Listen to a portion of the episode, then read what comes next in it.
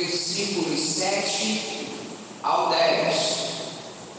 Tiago, capítulo 5, versículo 7 ao 10. Nós vamos meditar em uma temática diferente, uma temática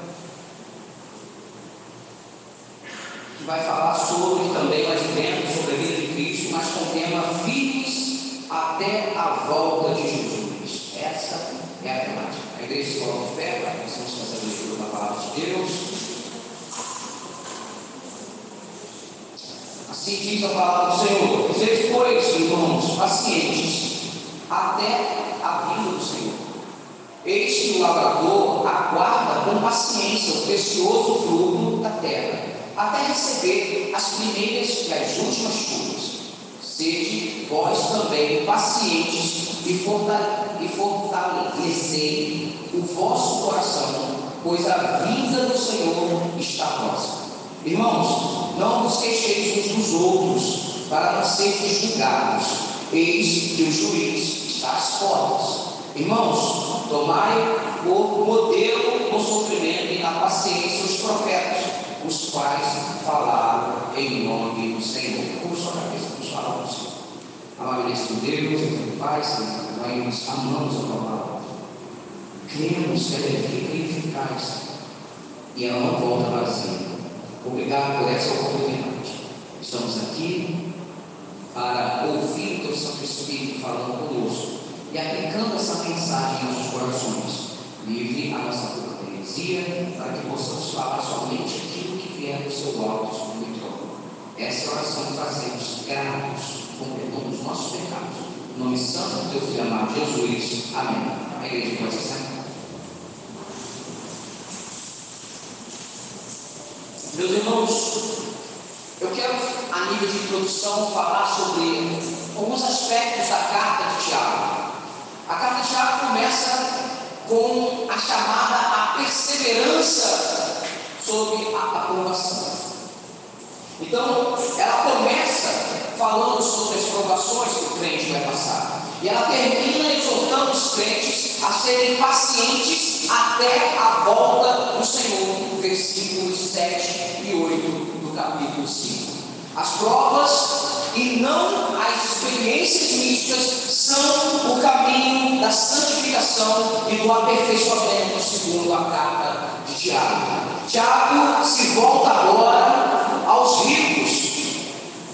sai dos ricos e passa para os pobres que estavam sendo oprimidos e esquecidos muitas vezes. E agora ele vai encorajar os pobres ao aperfeiçoamento. Tiago, ele vai de um extremo ao outro. A gente poderia ver que na carta de Tiago é a carta dos contrastes. Ou seja, ele vai falar de rico, mas vai falar de pobre. Ele vai falar do caminho da oração, sobre a perseguição, mas ele vai falar também qual é a prioridade na esfera do crente. Então, meus queridos, a palavra do Senhor, como penetra em nossos corações, ela deve iluminar os nossos caminhos.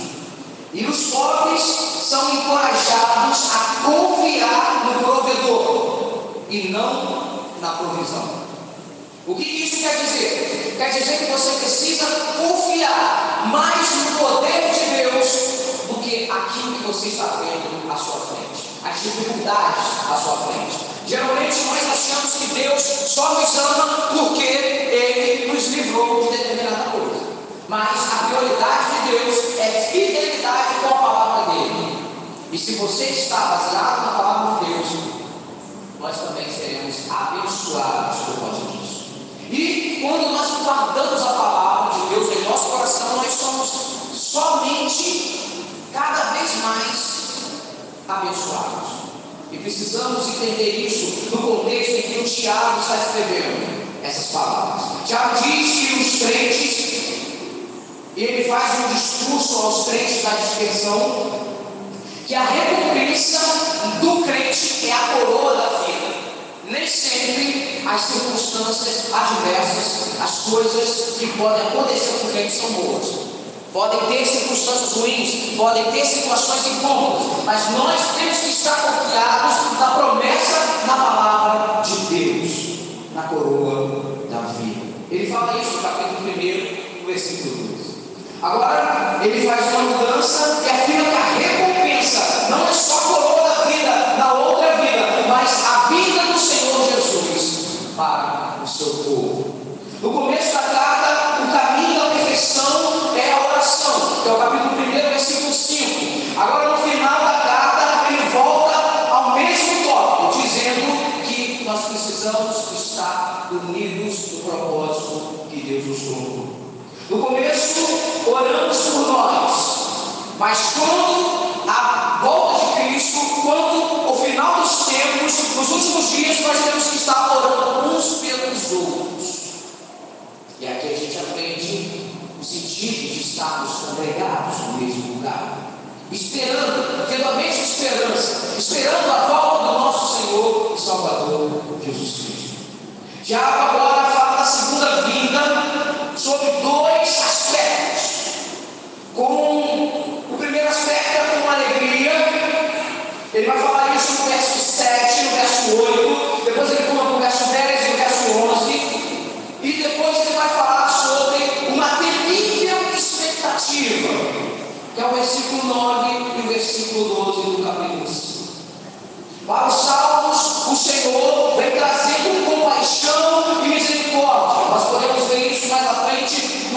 Versículo 11. Para os ímpios, o juiz vem trazendo julgamento. Meus irmãos, nós precisamos sempre estar falando com as pessoas que o Evangelho é boa nova para aqueles que o Espírito Santo convence que faz esses homens e mulheres crerem no Evangelho. Mas, se eles não crerem, eles já estão condenados e ele é uma má notícia. Ele é uma notícia ruim, é uma notícia cômoda, porque já está condenado para o inferno. Nós precisamos falar da verdade do Evangelho. A expectativa para os salvos é alegria, misericórdia e compaixão, mas para os ímpios é juízo da palavra de Deus baseada em sua lei. É o julgamento do Senhor. Para nós, ele vai vir como um pai misericordioso, o verdadeiro pai que ele é. Para os ímpios, ele vem como um juiz nervoso, com a impiedade do pecado que já subiu à sua presença. Ele não vai vir para julgar os ímpios de maneira sorridente. Ele virá como o leão da tribo de Judá. Meus irmãos, Tiago diz que a vida do Senhor está próxima. E aí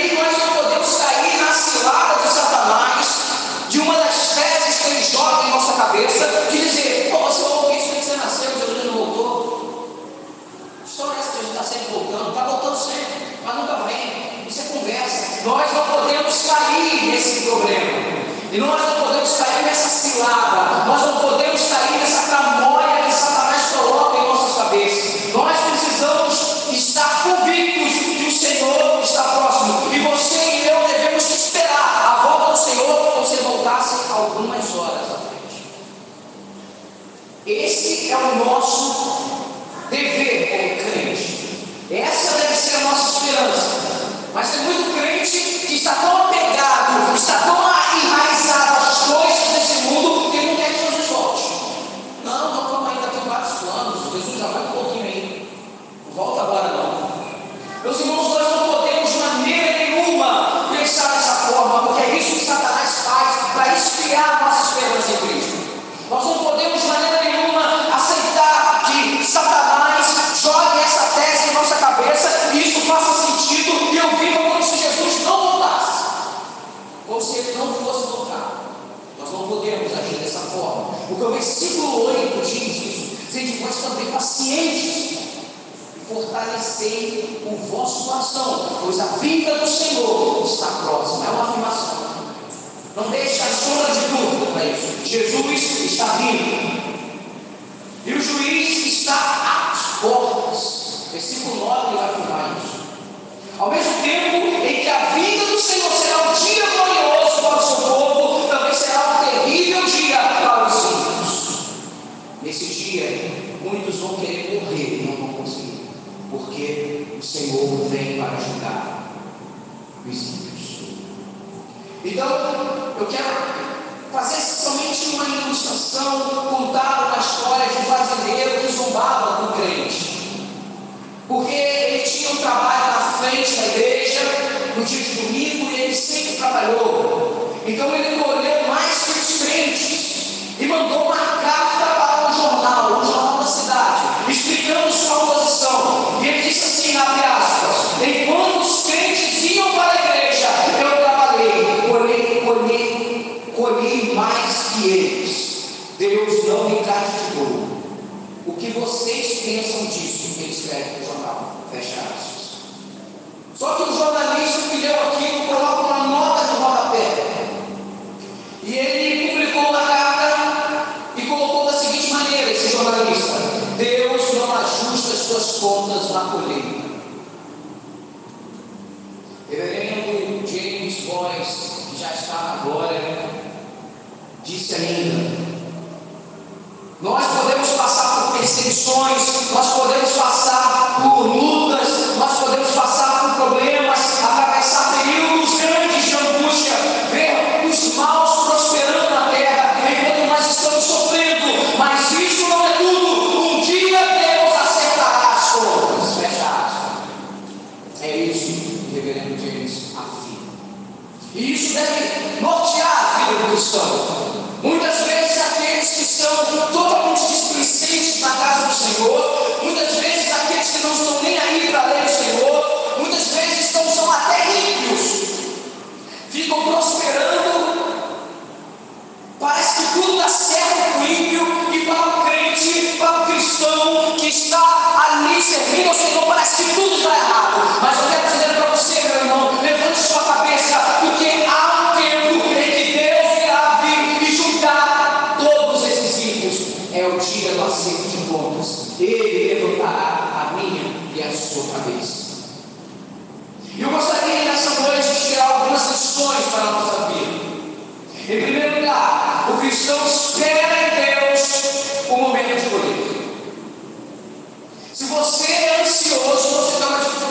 ser um lavrador.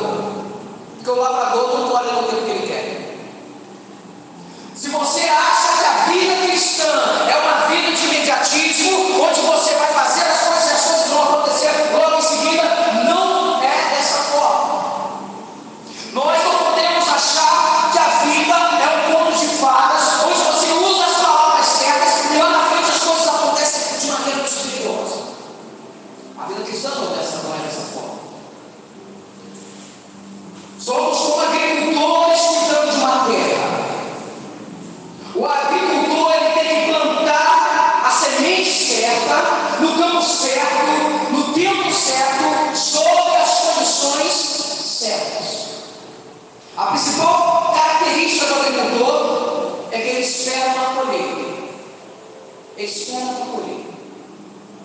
E nós também somos agricultores.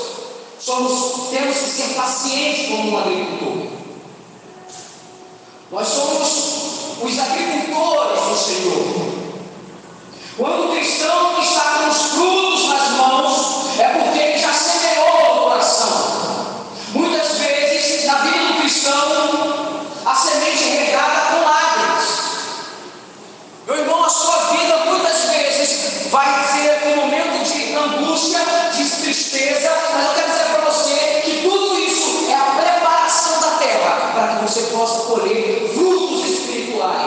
que o Senhor vai te dar. Para você passar na prova, você tem que estudar. Você está fazendo o quê? Colocando a semente na terra.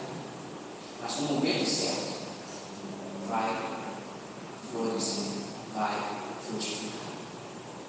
Nós precisamos ter essa ideia. Nós não podemos diminuir o foco nisso, tirar, perder o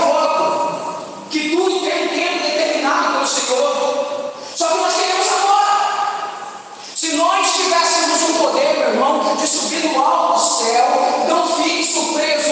Você tivesse o poder de destronar Deus, você faria isso. Porque você iria dizer para ele: Você está segurando a minha bênção, você não me ama, então eu vou tirar você daí e vou reinar no seu lugar. É isso que o ser humano poderia fazer se ele tivesse poder. Porque ele não quer esperar o Senhor.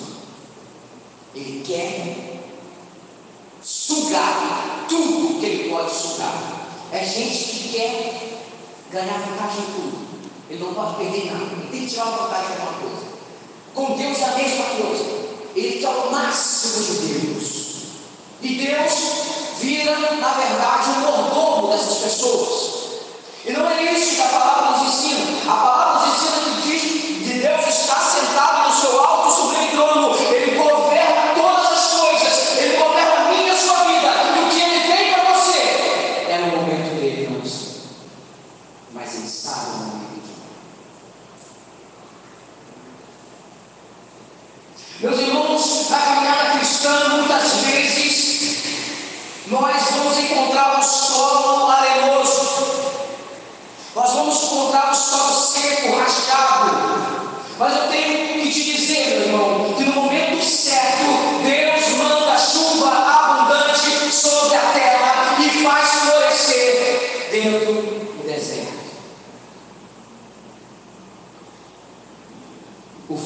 que hoje nós estamos tendo é fruto de oração, é fruto de uma, de uma, de uma, de um semear.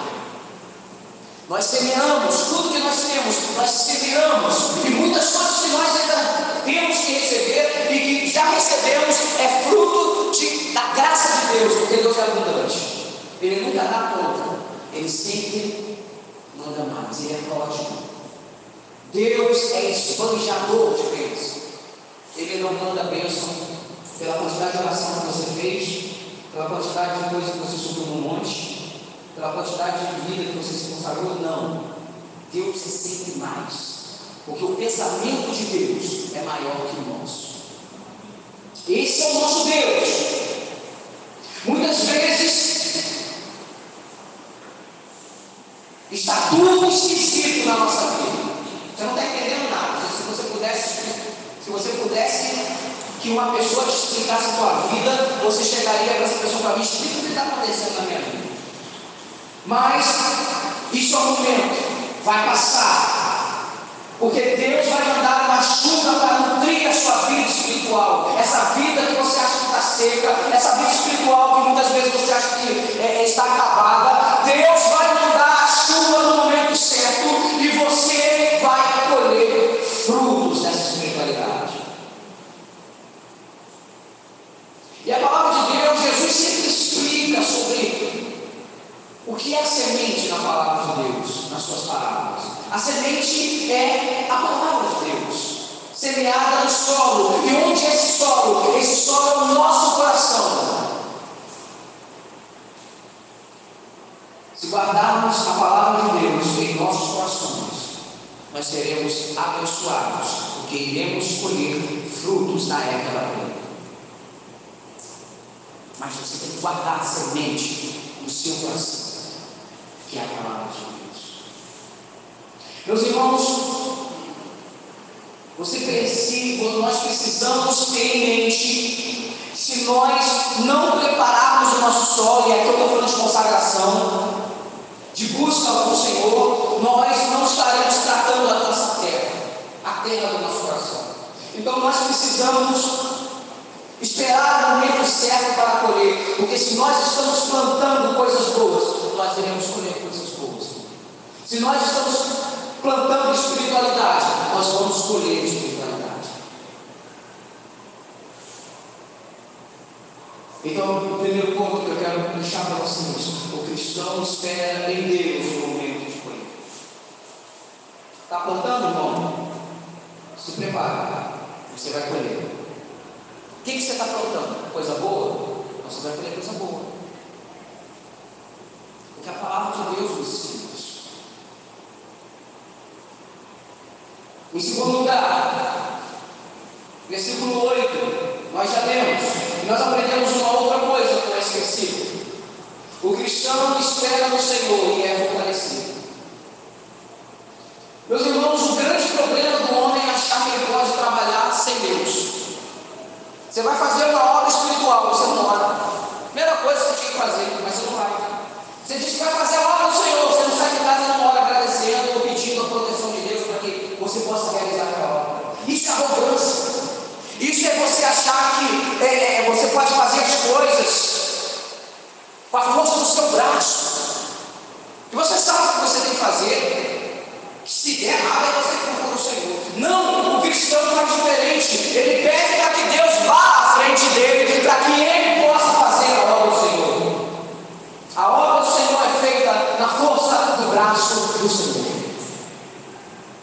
Meus irmãos, esperar em Deus não é perda de tempo.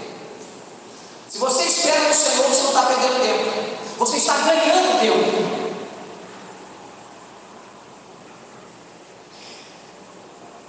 Esperar no Senhor é economizar energia.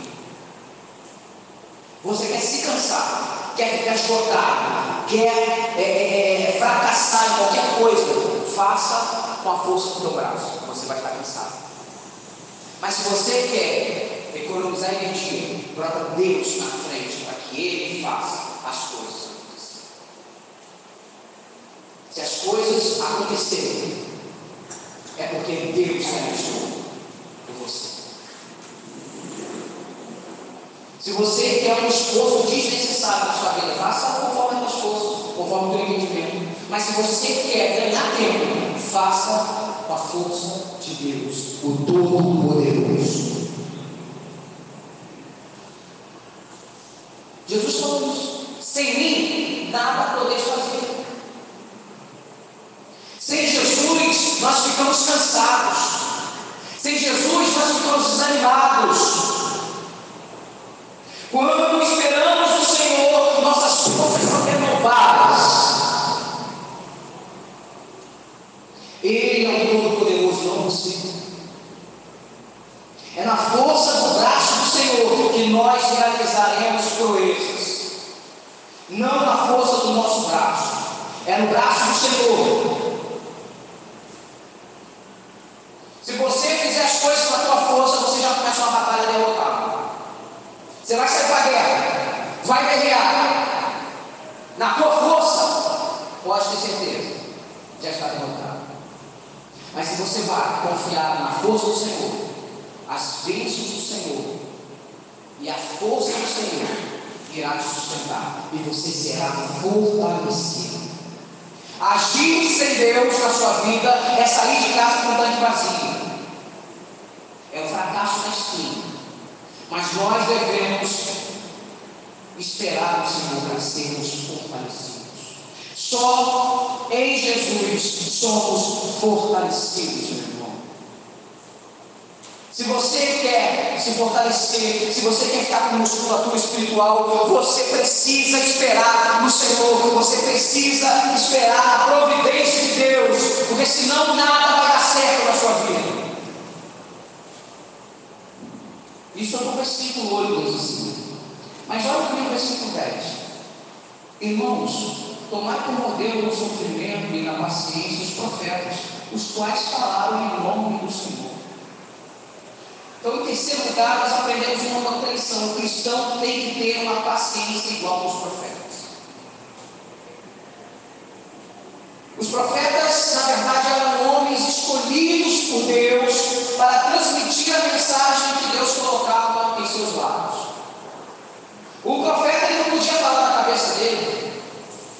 Nós temos relatos na Bíblia que Balaão era um profeta, um profeta pagão, e na verdade ele chegou e Deus reconhecia ele como profeta, e ele chega e fala que vai amaldiçoar Israel.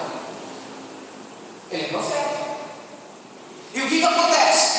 As três vezes que ele tenta amaldiçoar Israel, ele abençoa.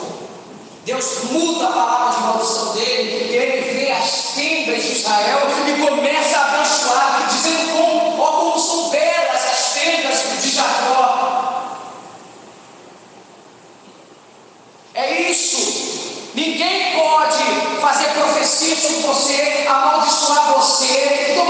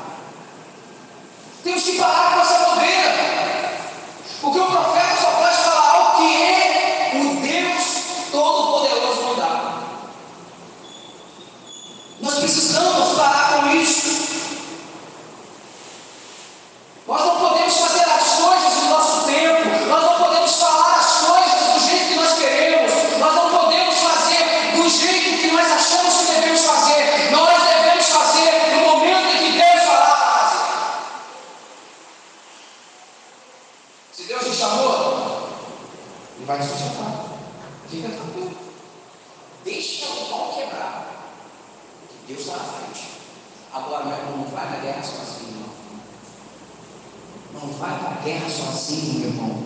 Você vai se arrebentar todinho. E você vai voltar chateado com Deus, tá? Você vai voltar chateado com Deus falar, pô, eu fui na guerra. Ele falou, eu não fui contigo. E perdeu. Agora, faça como Moisés. Senhor, se o Senhor não for na minha frente, o arraial não levanta acampamento, eu não saio daqui, eu só vou se o Senhor for conosco na frente. Quer vencer na vida, bota Deus na frente de tudo que você faz. Vou fazer uma obra em casa. Pergunta para Deus o que quer que você faça. Porque às vezes teu, teu, teu vizinho está passando necessidade e você não se preocupa com ele. Disso, você ama o Senhor. A palavra de Deus diz que você é mentiroso. Como é que você ama o Senhor? Você nunca viu. E o próximo que você vê, você ama. Então nós precisamos tomar cuidado com isso. Porque o profeta só fala aquilo que Deus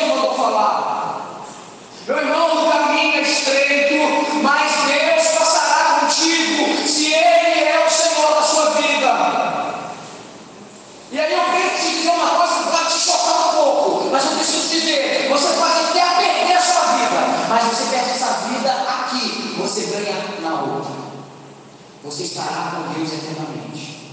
Por que está falando? Porque o profeta morou por causa de Deus. Jeremias foi encerrado também. E agora? Pô, mas eu fiz a vontade do Senhor. Não interessa. O servo é fiel. Ele é pronto para morrer por causa de Cristo. Nós não matamos. Nós não somos a religião que manda matar. Nós somos a religião que mata por amor ao Senhor. Que morre por causa do Senhor. Não que mata. A gente não mata ninguém porque ele crê em. Nós não chamamos de infiéis. A religião faz isso é a outra não a nossa. Mas nós morremos por causa de Deus. Nós entregamos a nossa vida. Nós, para sermos fiéis à palavra de Deus, para fiéis ao que a palavra santa de Deus, a Bíblia fala, nós morremos até por uma vida. Nós não negociamos a palavra de Deus. Então o profeta de Deus pode perder a vida. Mas isso é testemunho certo.